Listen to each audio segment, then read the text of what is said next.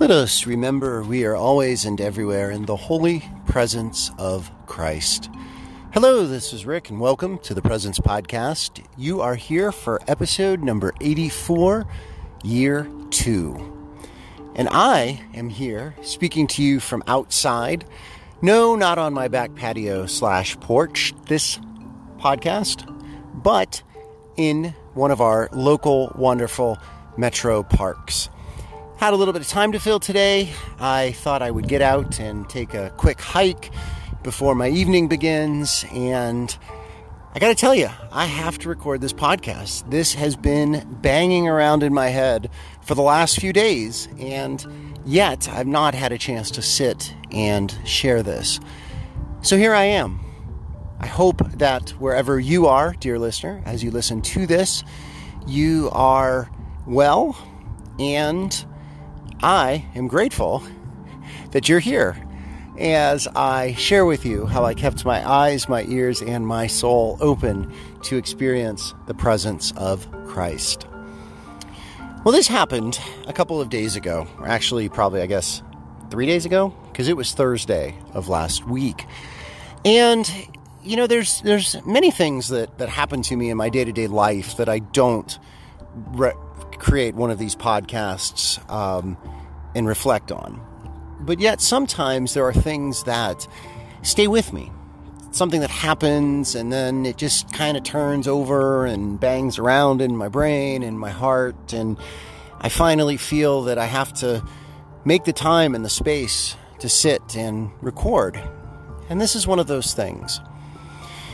It was actually about two meetings, two Uh, conversations, I guess, that took place on Thursday, hours apart, physically only a few storefronts apart, and they felt so very contrasting, and they struck me in, in a few different ways.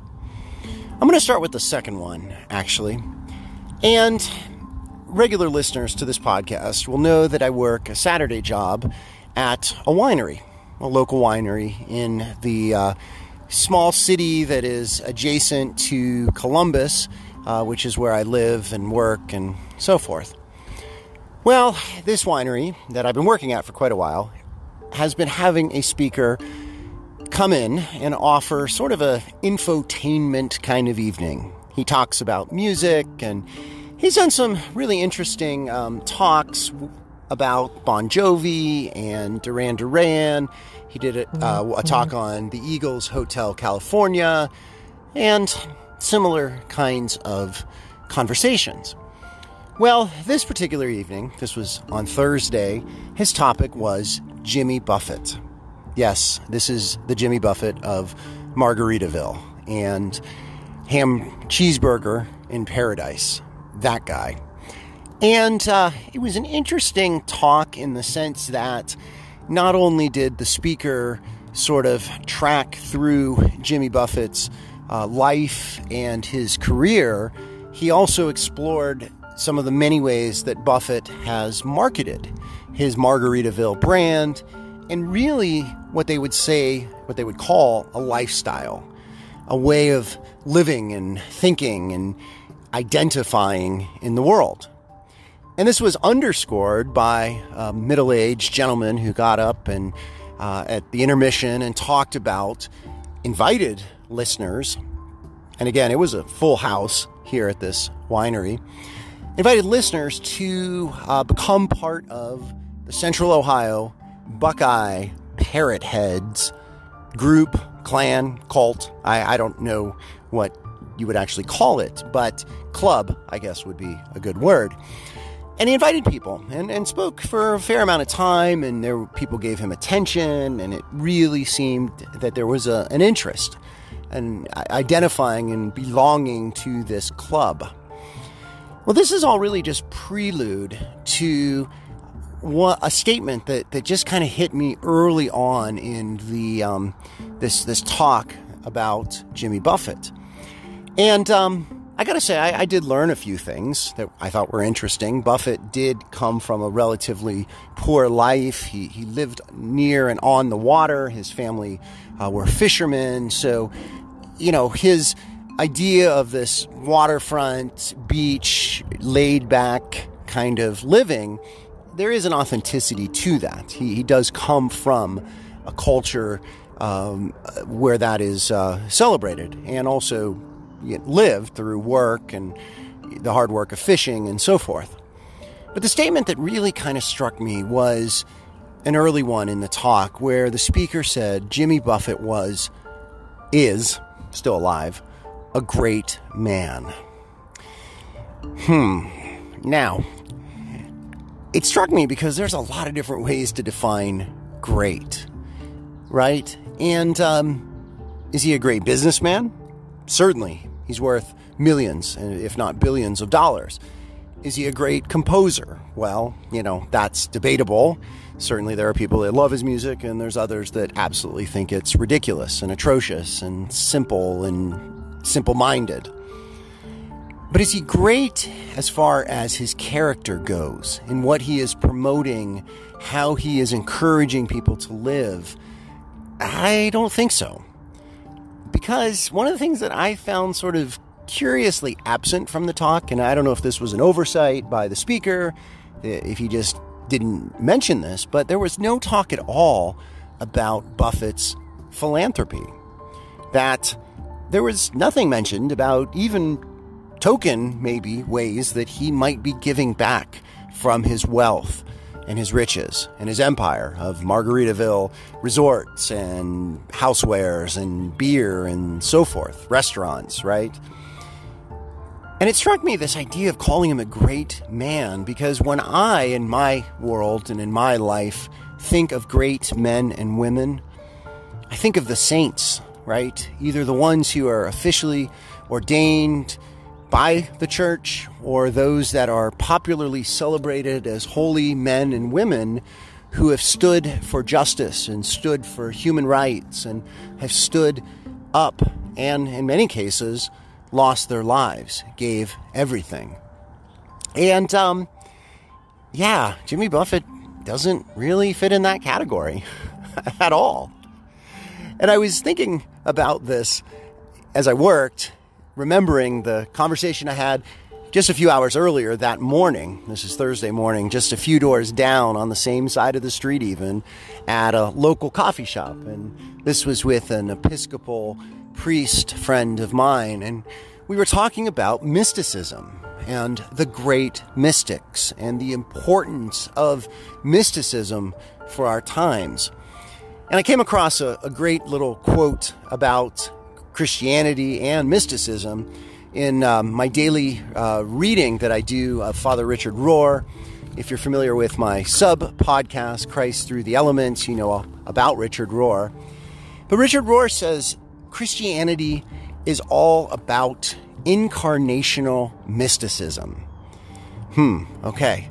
Incarnational means simply that we hold as followers of Jesus the Christ that God became flesh in Christ, and that God continues to become flesh, enfleshed, material within creation.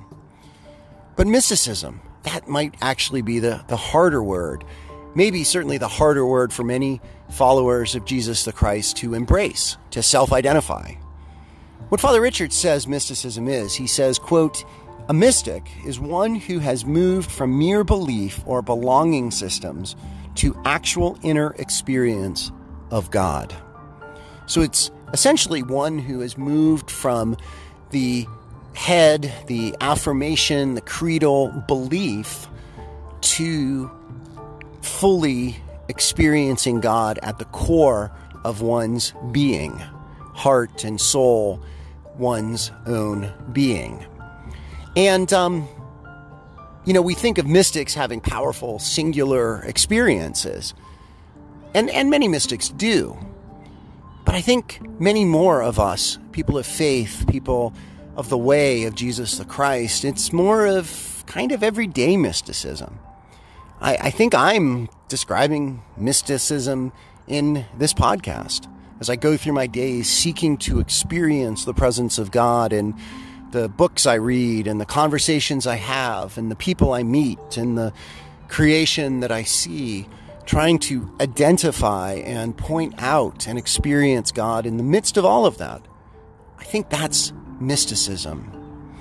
And again, I'm struck by the profound difference between seeking to become a Jimmy Buffett parrot head, like the uh, guy at the winery talk was uh, inviting people to join, or seeking to follow a mystical way, which my friend Father Joseph and Father Richard and, and so many others are encouraging more and more. I think that really is at the heart of a lot of the spiritualities of our time, whether they are explicitly Christ-centered or even God-centered at all.